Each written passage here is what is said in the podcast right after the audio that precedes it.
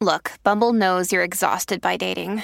All the must not take yourself too seriously and 6 1 since that matters. And what do I even say other than hey? well, that's why they're introducing an all new Bumble with exciting features to make compatibility easier, starting the chat better, and dating safer. They've changed, so you don't have to. Download the new Bumble now.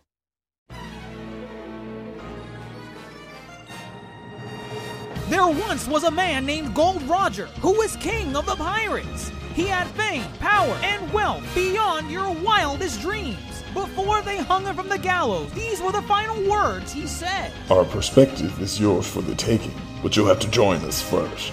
We left everything we debated at the Yonko table. Ever since, pirates from all over the world set sail for the Grand Line, searching for the Yonko table, the table that will make their dreams come true. Yo! Yeah, yo, yeah, yo, folks. Welcome to tonight's episode of the one and only Yonko table. Yes, the Yonko table is back, baby.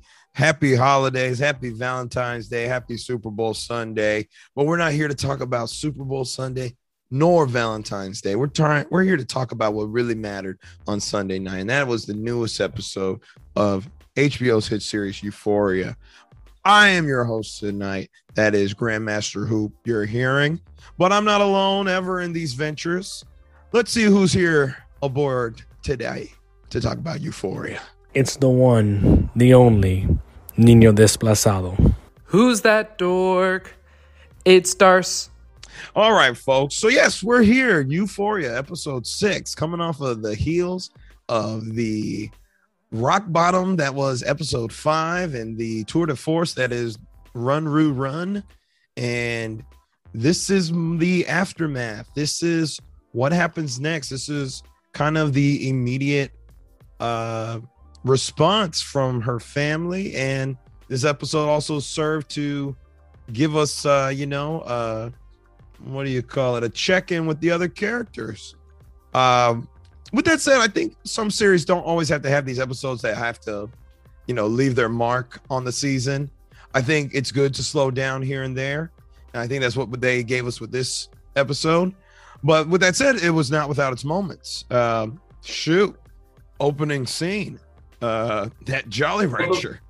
Before we even talk about that opening scene, I just gotta say, I was hoping to get a Maddie versus Cassie showdown. Okay. I I know we want to go chronologically, but all No, of the hype, fine. everything all over Twitter was leading to it.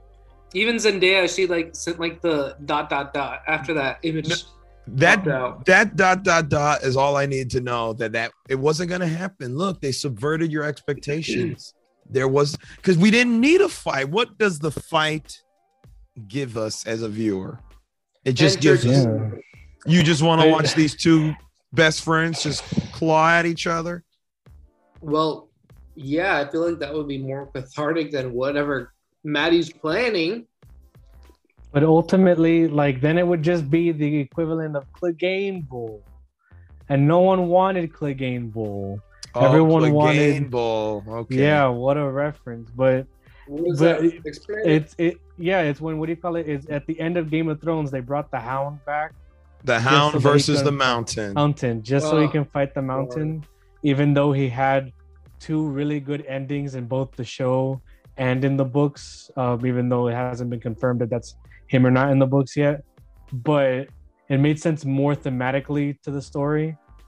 Ultimately, they just brought him back to see him fight. But but I liked that they didn't. I, I liked that there wasn't Maddie versus Cassie because maybe in isolation it would be, but you also have to remember that there is one big abuser in Nate Jacobs yeah. that is basically pulling everyone's strings. He's playing everyone like a fiddle right now. yeah. And I think this episode was kind of like saying like, oh, you know, even though what do you call it? Even though Cassie's on a really different arc and she's progressing in a way we don't want her to be, ultimately she is even though she's an antagonist of other characters, she's not she still has an antagonist to her own story, if that makes sense. Yeah, I guess. I still just wanted some clapping action. I wanted some fight. Like I wanted the claws. I wanted to see the the rumble in the jungle. Like I wanted to see it happen. You know, but it's okay. I guess they have a different um, idea of what's to happen. I saw a little sneak peek of what she looks like in the next episode. I'm like, oh, Cassie girl, what you doing, baby? Like, See, am I the only one who doesn't watch the you what's are. happening next time? Yep. I sometimes watch it. I sometimes don't watch it. Um, How do you like- guys do this? I'm literally so eager to see what's happening. Well, mine doesn't even play what happens next time after the episode ends. Like this episode ended with the credits and then the HBO sign, and then it said, "What do you want to watch next?" What are you watching this on? I watch it on HBO Max Mhm. on your laptop, on on the TV. It just doesn't offer. Uh, Roku, Apple. Oh my gosh, we're not getting into this. The fact is, I didn't see Our proud sponsors are the Roku, only the only thing I saw was the the the funny line where she's like, "Oh my gosh, is this play about us?" And I saw people making fun of it with Avatar, uh, the Ember Island players, and then Oh they said gosh, what a the- reference. they said Diana Ross watching Dreamgirls. that one was really funny. But here, look, look, let's talk about let's talk about it. Yeah, I don't think I think you it- they're leaving the interpretation of their upstairs, you know, when she ran upstairs in the last episode. You are supposed to interpret how that went down. Which at this point, I imagine if Cassie made it to her bedroom door before, Shut the fucking door. right, and then Dun, dun, dun, dun. yes, yes. But um goodness gracious, I mean, I don't know what to feel for Cassie right now. I really don't have a lot of sympathy towards her. Uh she was going mm-hmm. crazy that entire episode. Like she just was. But the thing is, is it's good in a way because like it reminds us like these are high schoolers. You know, like I was getting so like taken back because of like the real world Rue episode that like it kind of reminds me like oh shoot that's right like these are kids you know like for Cassie to be feeling what she's feeling and for her to be like you know they weren't even together, you know. They weren't boyfriend and girlfriend. it It's is a terrible justification she's trying to make out of this whole thing Yes. because oh, 100%. if it wasn't if it wasn't a problem, how come you never told Maddie in the first place? Uh, you know, because you knew it was a problem. You knew it would be problematic. You knew this going in. So it's hard, but then it's also hard. I get she's in high school, and we've been saying this too on these uh Euphoria episodes. Uh they make mistakes. They think this is like they think this is their peak, so they play it out as if it's their peak. But you know, Cassie took some low blows, you know, coming towards Rue. Uh, you know, because her mom has a lot of sympathy for Rue. You know, she's like, Mhm. Rue's a good girl. She's had a hard life. What did y'all think about that line where she said, so her dad died, our dad left. Uh, I I don't I know which hate it. one's worse. That was a very cringe line for me. That made me really did not like Cassie. she's she's very delusional. I think she's.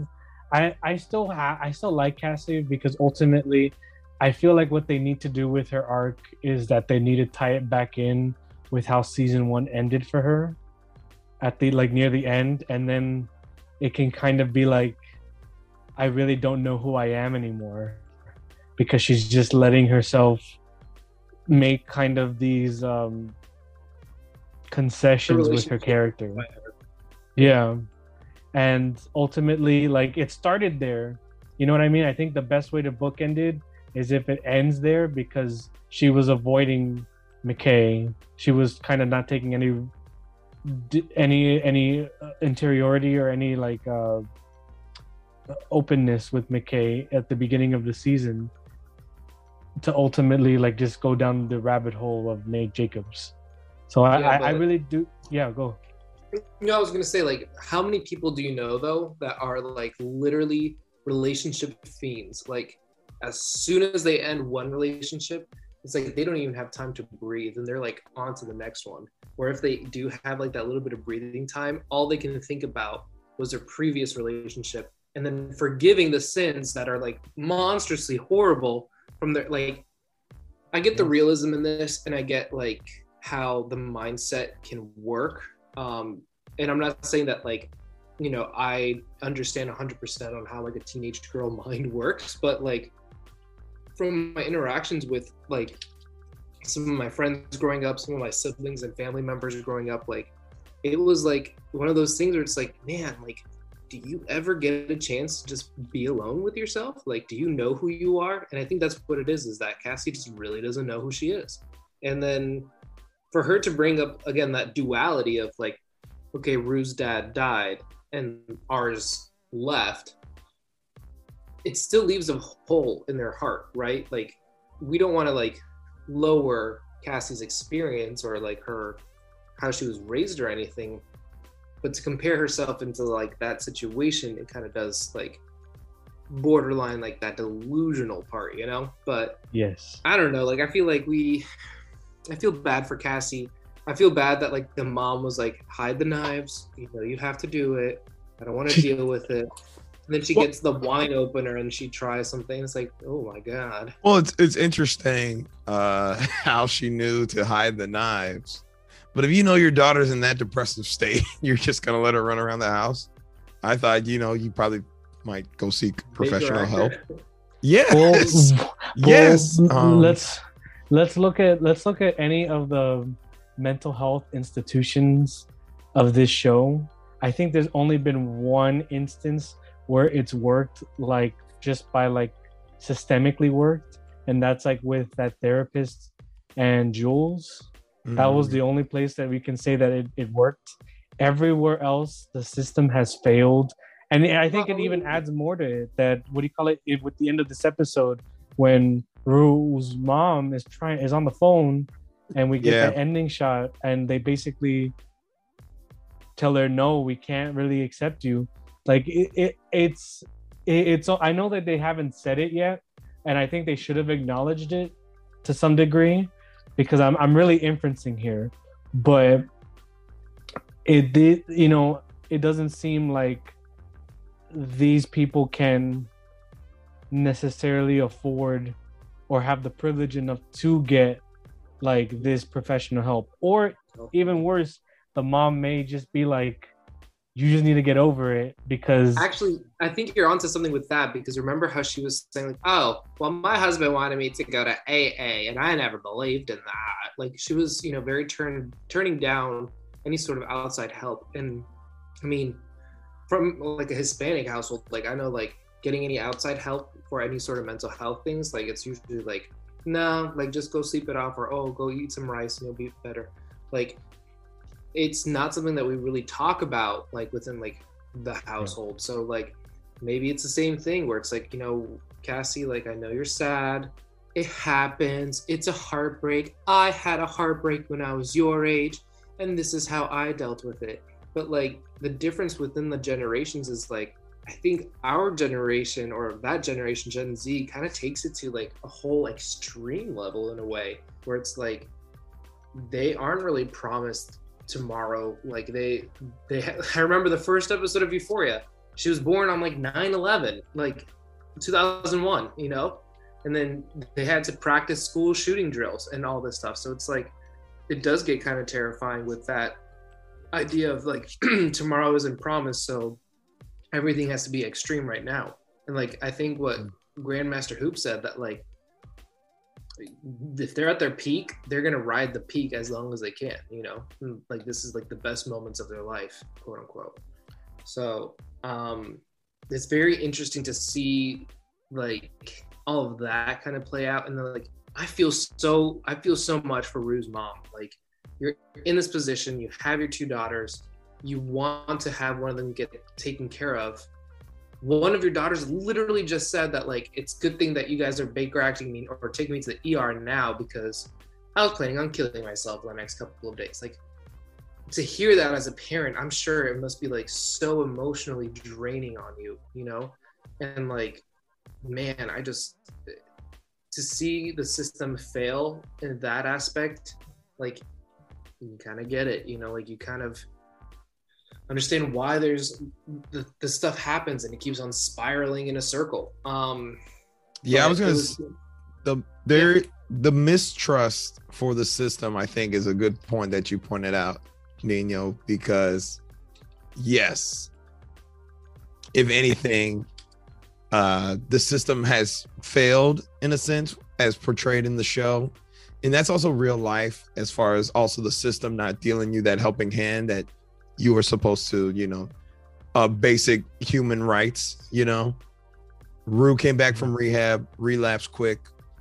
Uh, so clearly they're not going to look at rehab as the same. They don't look at the ER as the uh, as a uh, you know a valuable solution. And yeah, there's just a mistrust. And now here, yes, heartbreaking. That whole scene was really heartbreaking. Just closing off on her voice begging because tomorrow isn't promised. And Rue has verbally stated how she wants to kill herself. And she's just very much worried that if another spiral happens, that is where it will probably lead. How can it get worse than this? I mean, they know how it can get worse with this, with Rue dead. So that was very sad to see. I I'm not sure how it's gonna play out next because you see Rue doing better. You see Rue made up with Ali, but she still needs professional help. Uh, you know, And I'm she- glad she's making forgiveness. Right. forgiveness can go a long way. Right. Actually, forgiveness was a huge theme. Uh, you know, this episode. Uh that whole jo- back to the Jolly Rancher with Ali, you know, that was very symbolic. Like she couldn't open the wrapper until she got that forgiveness from Ali. And damn it, I should have wrote down how he said it, but I, I imagine that as a Muslim Islamic quote that he was uh reciting uh, as far as forgiveness goes. Um yeah, it's just very nice to see because he's been there. He's been there. He knows he's said some things and he's hit rock bottom before. But I also really like that Ali looks at the bigger picture. He is over here helping Gia understand her feelings and what she's going through because that is someone who is not getting attention right now.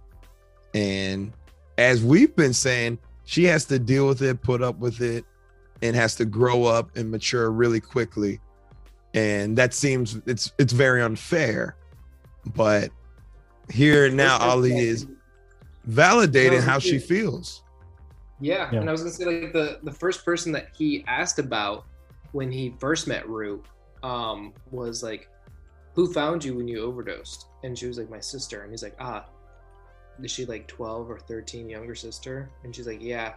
And he's like, "Cool. So are you prepared to live the rest of your life knowing that like she's never gonna be able to trust people again? She may not even love people again."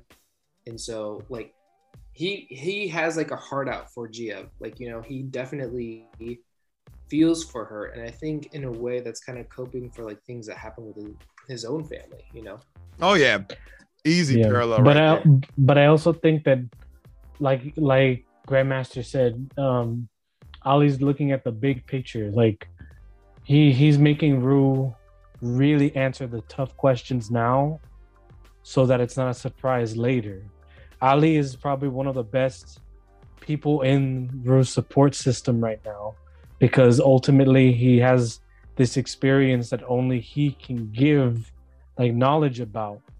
And th- that's something when you when i guess when you are an addict you have to ask yourself and you have to come to terms with the fact not even not feel guilty about but really come to terms with the fact that you have harmed people in ways that are probably immeasurable to you and that you probably will never be able to undo but you just have to make do.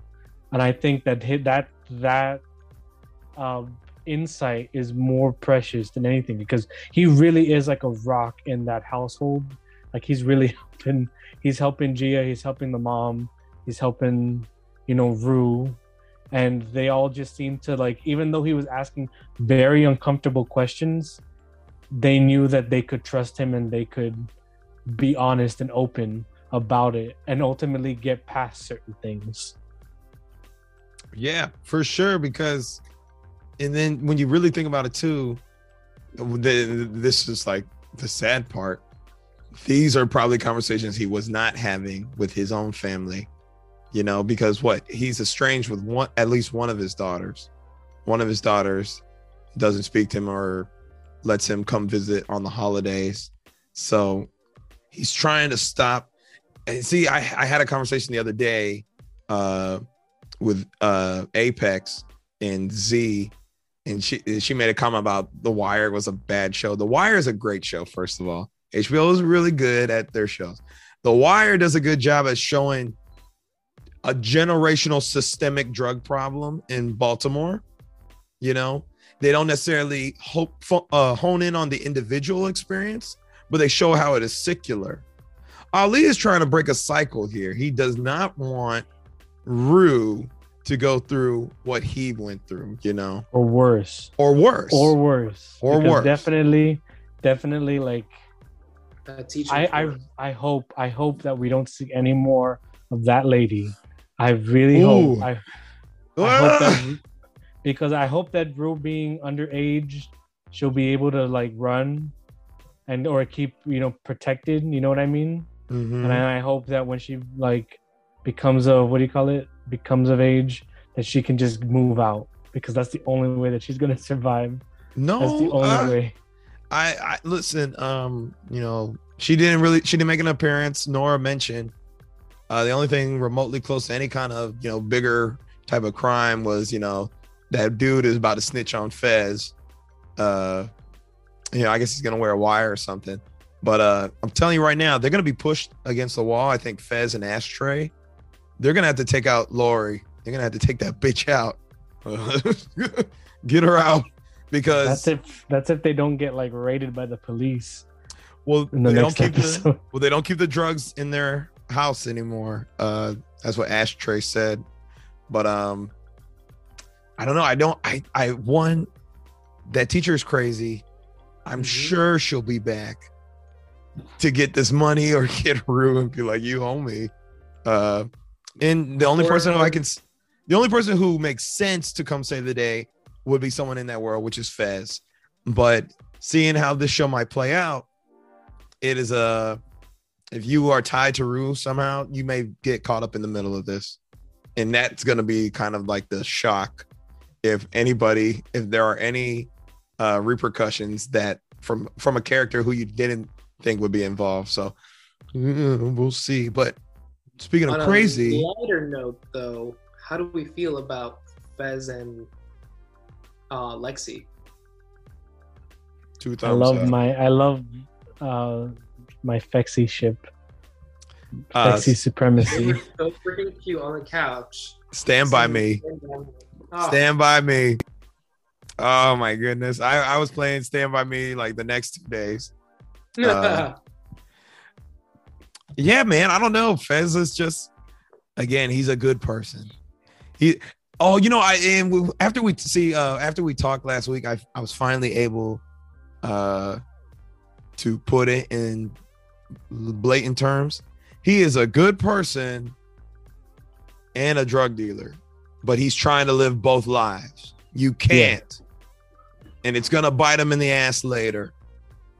But he's a good person and he's he's cultured. He is watch Stand By Me. That's a good film. That's a very good film. And then him singing Alexi, uh, I huh? was gonna say it's back to him and his grandma watching it. You know, Yes. And he's like, should we watch it? and then he grabbed her hand. I know, it's so sweet.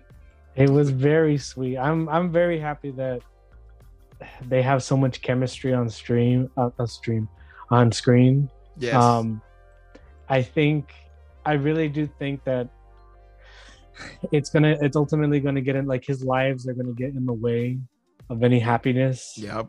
But ultimately, like uh, it's it was just a bad hand he was dealt. You know what I mean?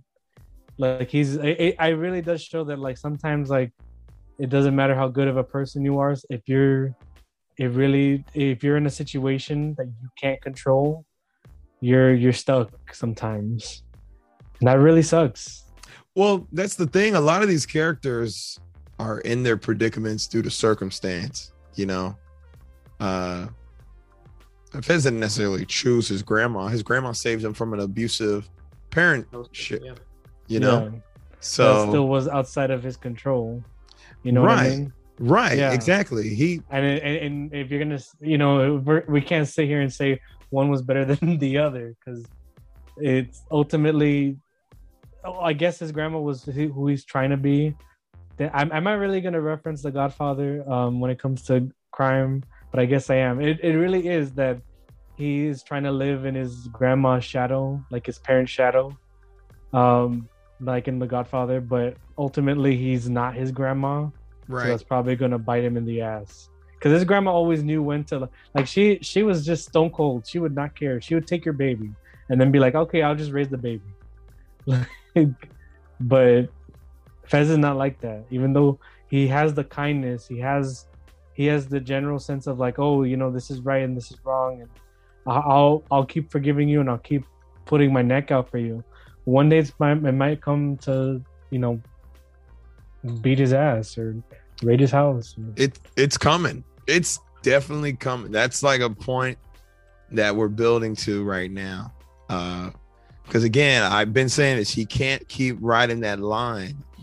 It, it's it's going to come back, and then he'll have that cathartic realization that he's got to choose one or the other. Do we think that anybody's gonna die this season? I don't know about a show like this. Uh I think I think that Fez or like the most likely might be Fez and Ashtray because they've been giving them you know what were somewhat minor characters in season in season one or like back or really background characters that really complemented like Rue's storyline and that they were just fleshed out really well. They got really fleshed out this season, even though with the minimal screen time that they had. Um, But, but, do you think that's on purpose or because some of the other main characters didn't really want to go where the story was taking them, like Kat and um, MK and there's a lot Well, of. like, I- no, I- story- I think that I think maybe Fez's storyline was probably one of the first storylines that got like planned out for season two. Like just because it's the his backstory is the thing that opens season Right. two. right. So and we get like even and we and he and even in episode one, it was his actions. Like he was very much the driving force, one of the driving forces of the first episode. Like he was the one that was like initiating like um any any movement for the season. He's the reason why Rue met this lady. He's the reason why Rue was able to get out of the you know get out of the party or really get into more trouble at certain points. He was the reason why Nate got his ass beat. He was the reason why you know he went out of his way to um to talk to Lexi. So there's there's a lot of movement that happened and now he's laying low. Oh, and he's also the reason why Faye is staying with him because he said yes.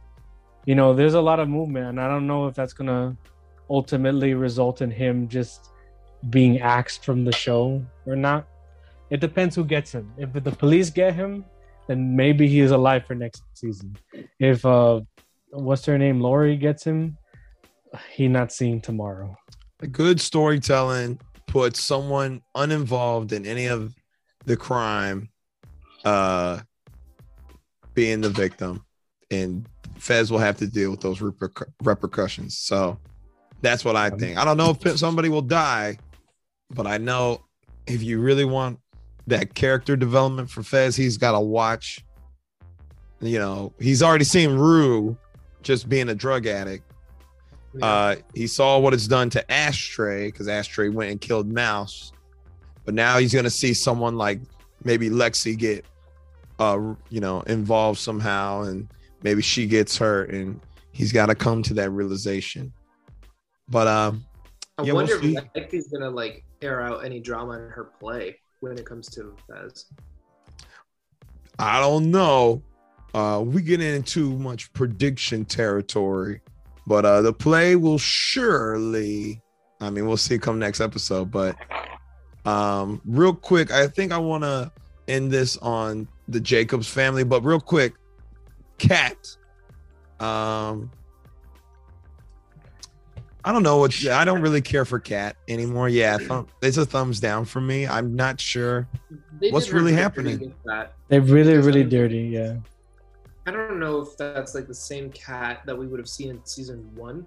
Absolutely not. Like the way that she handled that whole situation of gaslighting him into breaking up, the way that he was taking is like he was so confused because he knew exactly what was happening. And in a way, I feel like she just didn't want to be the bad guy in that. But like, I don't know. It was it was just I- so wrong. I think what do you call it? I think that is definitely like in character for Kat because remember she will she will she's known to make up scenarios and then ultimately try and pin it on somebody else. Um even though she has valid reason to because of her like not valid reason but she her insecurities make it seem like coincidences are valid reasons.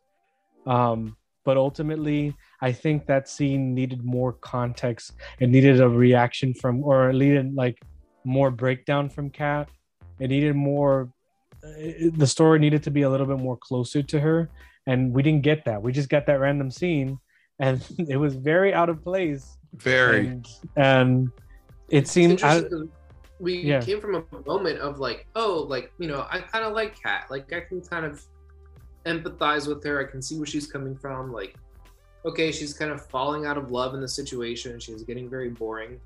But then, like the way that it was just delivered was just so cringe. It was Well, like, Nino said it once with the regression of characters. We saw mm-hmm. Kat really feel empowered in coming into her own in season one. Uh, you know, albeit behind a mask and a computer screen, but you saw it transition into her daily life. You know, she didn't care what she was wearing. She was proud of how she looked. Uh, she was proud of what she was doing. She was making moves on senior dudes from years from before.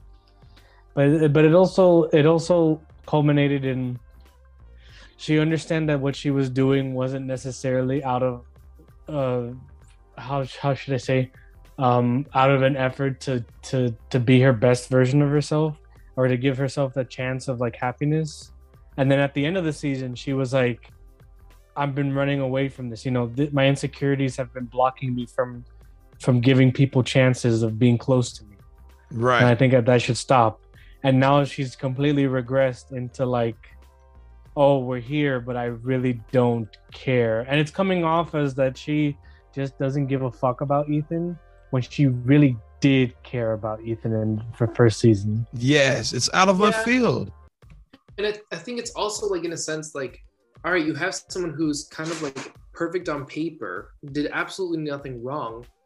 How are you just gonna break up with someone? You know, like how are you just gonna say like, hey, it's not working out between us. Like I'm sorry, I just don't feel anything. Like for her to to do that, I think it would be easier for her to kind of make the other person feel like it was their choice. And so like I, I feel bad that for Ethan and how that whole situation was handled, especially since she like she called the meeting, like she wanted to like do it in a public place so she doesn't feel like cornered or anything in a way. And it was just I don't know, it was I think- so cringe. Uh, I think the idea of that scene could have really worked. I just think again, without any of the if you have just a bunch of tomatoes and none of the salad, then you just have a bunch of tomatoes. They don't really oh, make sense. You need the rest of the salad for it to be a salad. Sure. I think I Oh, see what you're saying. You said a what? I said it's called ketchup or salsa. You put ketchup on your salad? No, I'm kidding. He said if it's a bunch of tomatoes, then it's not a salad. I said, yeah, it's called ketchup. Oh. Well, you actually need some sugar and some fructose. All syrup. right, I get it. The joke flew over. It's fine. okay. No, we're good. Either way, ah, Kat. I don't know. Um, Kat, Dr. Kat, Rika, Kat. I should mention Doc. We should mention Dr. Rika. I want to get her thoughts out. Uh, said made no sense. Sad how they're handling her character. Um, just making her unnecessary. Couldn't agree more. Uh, so yeah, that's a that's a that's a shot at the writers' room. I'd get it together, folks. If if think- y'all if you're listening, um, writers. I don't think. I don't think we're done with Kat though. I think that Ethan's gonna kind of come in and and try to like figure out what's. Wait, gonna but. Oh, I don't care. like I really don't. I really I know that Ethan doesn't deserve that. Maybe that's the whole point. But ultimately, like Ethan hasn't been treated like a character this whole season. Right. He's been Yeah. treated as a shade, as an object that can do no wrong, feel no wrong, absolutely just do everything right, but also wrong. He's been treated as some as a force in in Kat's way rather than a person. And it doesn't it seems like this is somewhat intentional, but it's not being as effective as it could within the narrative. I feel like there Well- needs to be more instances with Ethan and Kat and kind of seeing that idea, you know, like really testing the limits of that idea of like, oh my god, um, Kat's not really treating Ethan like a person. Cat Kat is being a little bit delusional, and then get some interiority with Ethan, and then then we have a story. But right now it's Yeah, kind of just Ethan's not Rue's friend. Kat is You're- Rue's friend. Kat- you're very Rue right, but Eric. but what do you call it? A lot of things that Kat did off screen in season one didn't involve Rue. No, they didn't. Yeah. So this could Yeah, very but well I could talk to Rue about it, you know. I mean, yes, but ulti- ultimately, I think I really do think that um, the exclusion of Kat is because they they had an idea like of where they wanted to take this, and then you know Barbie probably rightfully so didn't want that and wanted to have more say in her character, and then they were just like, we're just gonna half-ass uh, this character arc for you.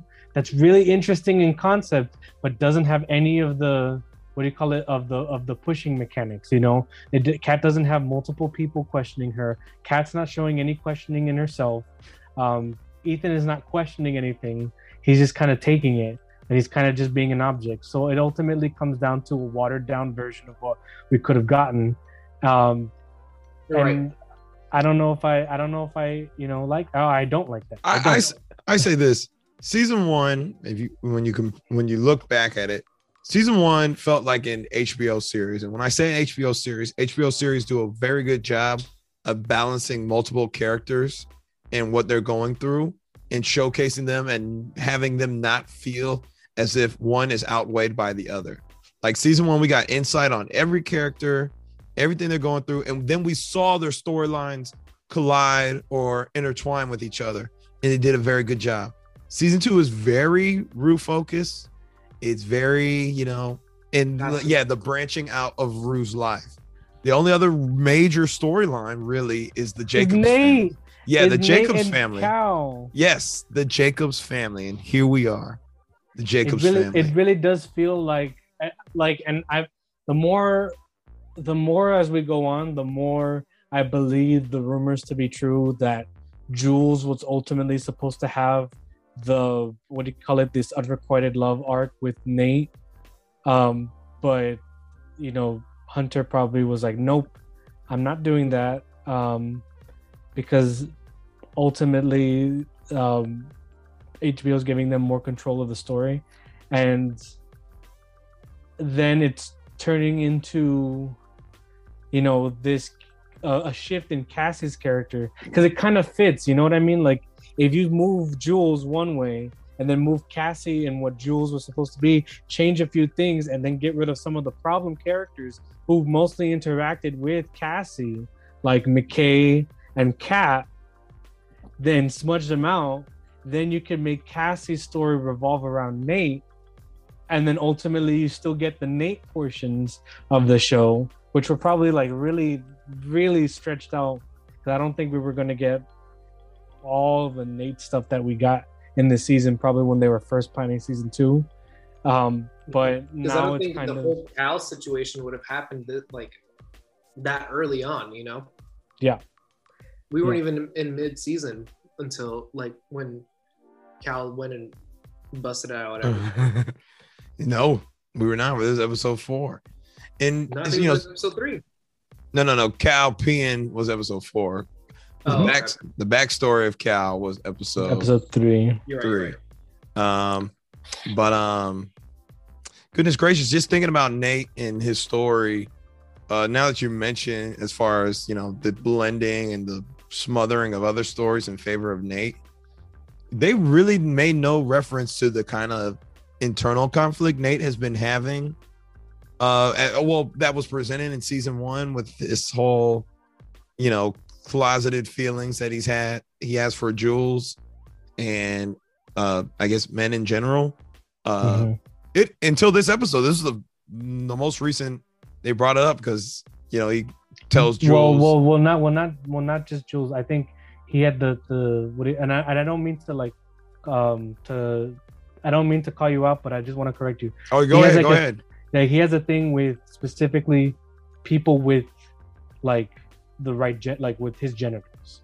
You know what I mean? He's very genital focused in his mind, um, and like he's very was- much this I, I've idealized versions, um, because you know that like they made such a point about it in season one, and then that's Yep. why he like he's going he, he was going after Jules almost. That's that's what I at least got from season one that he was going after Jules because she was a girl with the same genitals as him Oh, and that's kind of that's kind of really disgusting but that's why i think that's where it was going because um that like it, it was it- there was so much like emphasis about him and like his witnessing of yes, like staring genital- and yeah. not having to look right, and then going through his dad's stuff. Uh, Yeah. No, you're fine. Uh, I didn't. I never uh, looked at it like that, but that makes perfect sense to me. But either way, it still never came back into play in season two until just, and it was very lightly touched upon in this episode when he, you know, tells Jules everything I ever said was true, for the record. Uh, but um, I thought the conversation with the mom was really cringe.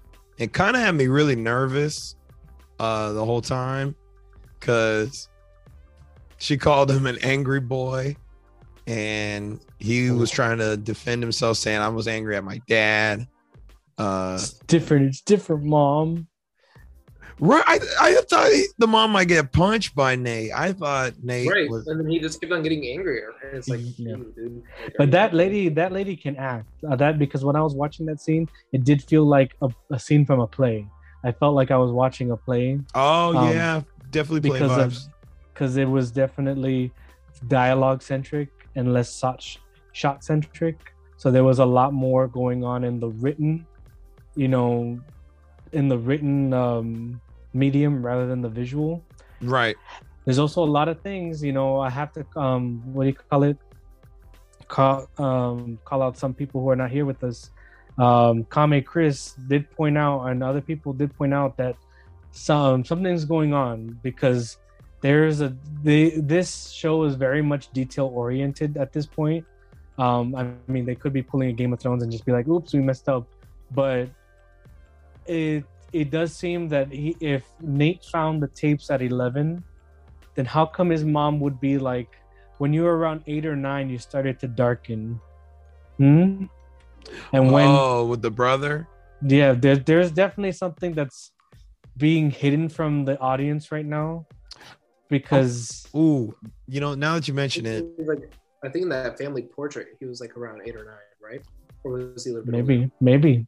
all I gotta say is abusers like Nate, who again got called out for choking. The mom blatantly said, You choked that girl. He's like, I didn't choke her. Mm-hmm. They dropped the charges. Abusers, most abusers were abused, you know. Yes. And here you were saying, you know, the darkening happened earlier than him finding the tapes. Maybe he was abused by his older brother, who at this point is not mentioned, only seen in that photo. And we see that photo multiple times. Yes, there's something not being mentioned. And now I'm starting to think it probably directly relates to the other Jacob's brother. Yeah. The um, younger one, because the older one, they said that he was. A, they they said he was an idiot. You know. No, no, Nate's the youngest one. So there's another older brother. yeah No. No. Yes. Nate's not the youngest. Yeah, Nate's the yes, youngest. he's youngest. Remember, He's the there's you. You were you were one of the people that brought this out. There are three. There are Yeah, three. yeah, there's three, but like in the picture, Nate and Aaron are around the same age, and the two that are in the back are around the same age. And then the one is significantly younger than the other two that are in the back. Hmm. There's like a five or six year difference, and I don't think there's a five or six year difference between Aaron and Nate. Pretty sure Nate's the youngest. Well, so far from what we've seen, he's the youngest. But maybe that's what do you call it? Something to be revealed. Maybe maybe there's something that we're not seeing yet. Because ultimately, I think that the mom is hiding a secret about probably one of the like the third child, and that's gonna come into play later. But yeah, I think I don't know if if Cal has anything to do with it, um, because that'd be really weird if it turned out that Cal um, abused of Nate, you know, any more than he already did, like in any other way, like sexual ways. Well, Um, that's the thing too. Uh, now that you mentioned is that, middle child. I just looked up where's your source? wiki. Real quick, what Nino just said. Remember, the mom said you inherited all your dad's bad qualities. So that leads me to believe whatever may have happened in this household did not stem from Cal per se, as far as outright Cal. Maybe mentally, yes, Cal has had a mental grip on his family, but I don't know if he was probably the abuser. It doesn't sound like it. It sounds like someone else is something else is going on here. Yeah, especially because I don't know if I don't know if the show would do would give so much attention to Cal's perspective and Cal's story if it turned out that he was like a sexual abuser, you know, um, or that he's enacting any Yeah, kind of because you know sexual what? Like violence. him, him abusing Jules, and like he was like really against like the fact that like she was younger. You know, like he was like, I. She told me she was 22. Like, I, I'm, there's nothing else I can say. Like, I'm so Yeah. sorry. Like, he felt really bad about it. You know, and like I feel like if he didn't really care, he'd be like, "Fuck her. She's lying." Like, blah blah blah. Like, you know, he would he would kind of manipulate and change the script. But like, he really was like, I didn't know that she was that young. You know, like. Well, it also So- shows in that carnival scene too when, you know, he a- approached her, uh, and he was like, you know, hey, uh, you know, I mean, I thought he was about to go strangle her, but no, he was just kind of like, hey, please keep this to yourself. You know, I don't want this to get out. And then, you know, Jules being the good girl she is, like, I got your secret. I'm not vindictive like that. I'm not gonna purposely Right. try to hurt you or blackmail you. And again, Now, thin line, gray she has all areas. She has all the Yeah. power right now. She well, As the disc. that's my thing. Do y'all think Maddie didn't already make copies? I don't think so. I don't think they would have made what do you call it such a point to show, you know what I mean, to show the disc so many times, and also to for. I don't think they would have gone to that extent, and for Maddie to be like very traumatized if she Well- knew she still had like an ace up her sleeve. Well, you'd be was- traumatized too. You'd be I mean, traumatized, yes, right? but they would build. I think they would be also like a a moment right after that scene of her like, you know, like being vindictive or being vengeful and like pulling out another one, another Well, copy. What I mean is like this. I think she was vengeful probably before that moment. You know, she was talking to that her babysitter friend and saying, you know, she likes a good fight. That tells me she was probably she, you know, she's been vengeful. We don't know how many days, how many days has passed? Like a couple of days since the whole reveal of Cassie and uh Nate. Uh I just imagine she might have already uploaded it and it's just was waiting for the right time to drop it. Because when she was on the phone with Kat, that's kind of what she was alluding to. Uh, that she could blow up his whole life, you know. Mhm. Uh, but however, she just got scared straight, you know, Maybe. because Yeah. Nate That whole Jacobs is fucking nuts, you know. That scene made me feel so uncomfortable. Well, especially when he's sitting there and you see him in the mirror, which is an that was an excellent shot. I mean, many horror movies do that. Many horror movies Yeah. do that shot, but Nick Jacobs is just a psycho, man. He's And, like, crazy. And you in know dark he's with he's gun, waiting for her to come out. Oh, Watching her undress too. taking- Yeah. yeah he's not even taking any like he he really i don't know i don't know if he has any true emotions right now because like his dad just left and even though rue is an un like what do you call it um an untrustworthy narrator. Like she still said that like he felt amazing and what we saw was that him feeling amazing that his dad left because it means he won. And i'm like Ah, that's really that's that's if you if you take anything of you know of and and, and let me let me just say something. Cal pissed in the fucking house and they just left it there. And then Aye. what do you call it? Um and people are moving into that house like people that haven't probably haven't showered in a couple days like cassie who was just like in the bathtub but not showering that that house must smell musty must smell musty dusty and crusty they're, they're all drunks. They don't care, which is another sad thing. Uh, I don't know.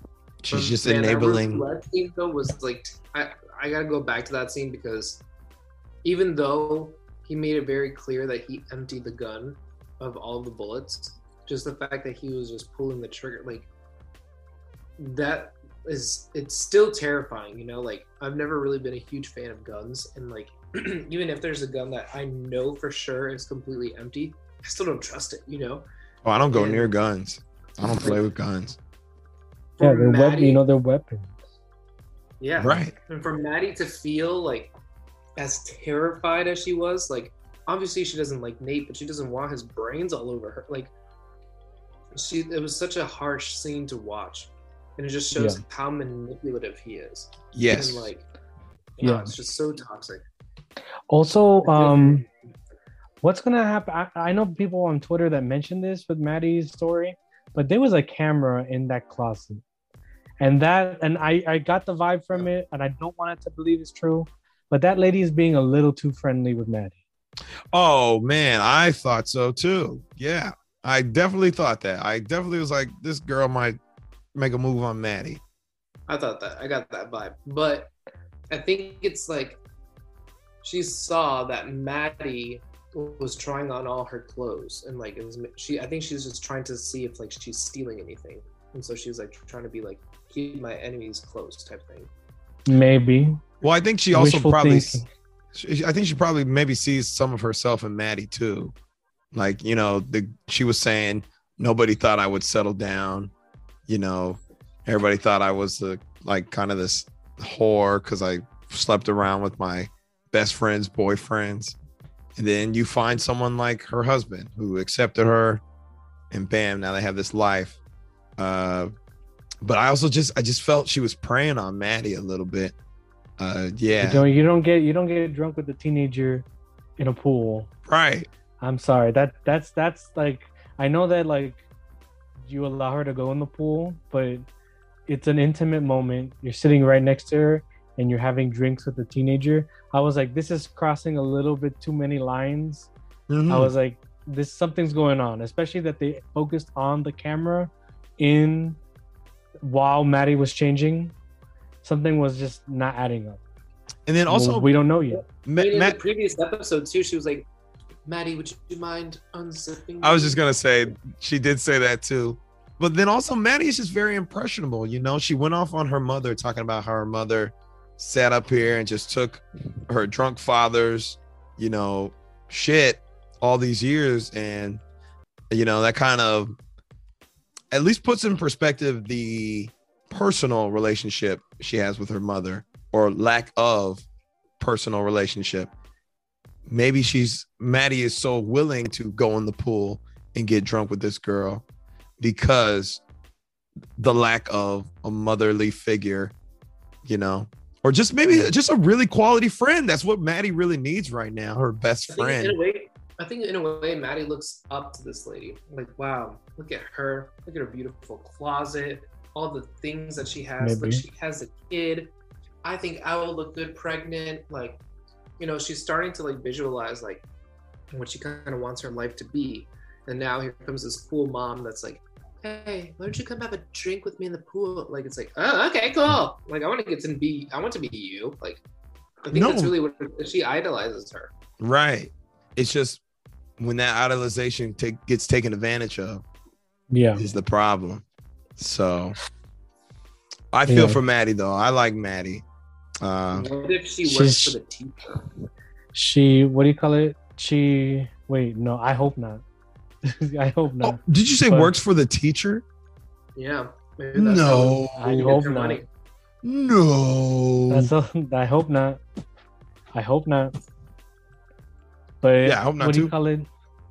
Um, I think, I think, I think Maddie has done some really questionable shit that has caused other people like harm in the past, and I think maybe she's she's one of the only characters that are progressing this season. You know what I mean? Like they, I, I, I keep seeing Maddie like keep trying to go forward, even though everything is telling her to go back. So that that I I appreciate that arc. I appreciate that we're getting a lot more time with her. I'm just and I'm just very worried because she really doesn't have a support system either. Like no one does because her both her one of her best friends is delusional. The other best friend is delusional and is not her friends anymore. Um, Rue, who she really holds in high regard, and she has never judged, you know, for being an addict. Um, is is an is going through you know withdrawal right now. Right. Her own Um, shit. Yeah. Yeah, Jules is not really that close with with Maddie. You know, there's a lot of things that don't. You know, Lexi is Lexi. Lexi is not really friends with everybody, but there's a lot of things like she's probably like. I don't know if she's gonna grow out of the people that she's around or if she's gonna ultimately regress. I hope not because we just out of everyone that regresses, I hope that someone at least moves forward. Yeah. My yeah, my fingers are crossed that Maddie keeps moving forward. I like how you said that. Yeah. But um goodness gracious, gentlemen. I think that pretty much covers all major topics of this episode. Uh real quick, I want to make sure because I know she's gonna listen. Uh Dr. Rika pretty much agrees. Fuck Jake Jacobs. Uh Jake Jake Jacobs. Fuck Jake Jacobs, she says. Uh uh glad Jules got the tape back. Uh the mother, Jacob's mother, questionable as far as her parenting goes. Um, she likes the Fexi scene, mentioned Gia and how her feelings being acknowledged, which we covered too. Uh, and we mentioned Leslie uh, ending uh, the what you call it, Leslie, uh, you know, the The heartbreaking scene, phone yeah. call, right? Um, Yeah. I think that covers much, yeah, pretty much the episode. Um, we know we got the play next week. I didn't watch the thing, so what? The play is definitely next week, right? Yep. Yeah, Okay, cool. Um, we'll see what happens. yeah, we'll see what happens. We'll see what happens. I Cassie mean, walks with Nate down the hallway. Nate's walking down the hallway doing what? He's gonna. with Cassie. And Boo! Cassie looks, Cassie looks like Maddie. Boo! Yep. Boo! Whatever, whatever. Yeah, if Rock Bottom was for Rue in episode five, I imagine this play is going to be like that scene in Mean Girls where she throws the burn, burn book pages everywhere and everybody loses it. Mean Girls, Mean Girls. Yeah, it's a good reference. It's pretty good. All right, thank you, thank you, thank you. Um, but goodness gracious, yeah. Listen, let's not beat a dead horse. Euphoria slowed down this week. Got to see some other characters and what they've been up to. We also, you know, of course, checked in on our girl Rue. Fuck Elliot. She didn't even dare showcase him, and that's okay. Okay. Um, but hey, folks, we are glad y'all tune in to hear our thoughts on Euphoria. Uh, catch us here again next week covering episode seven, which is the penultimate episode. So tune into that one and tune into our thoughts again. You can listen to us on all podcast formats, including Apple Podcasts and Spotify or wherever you want to listen. You can also catch us on all social media, including Instagram, Facebook, and Twitter. And then, of course, you can look at our lovely faces on YouTube if you ever do dare. So find us on the Yonko Table YouTube channel, and bam, we're there for you. Listen, I'm Grandmaster Hoop. That's Nino Desplezado. That's Darce. Take care, everybody. aparelhos,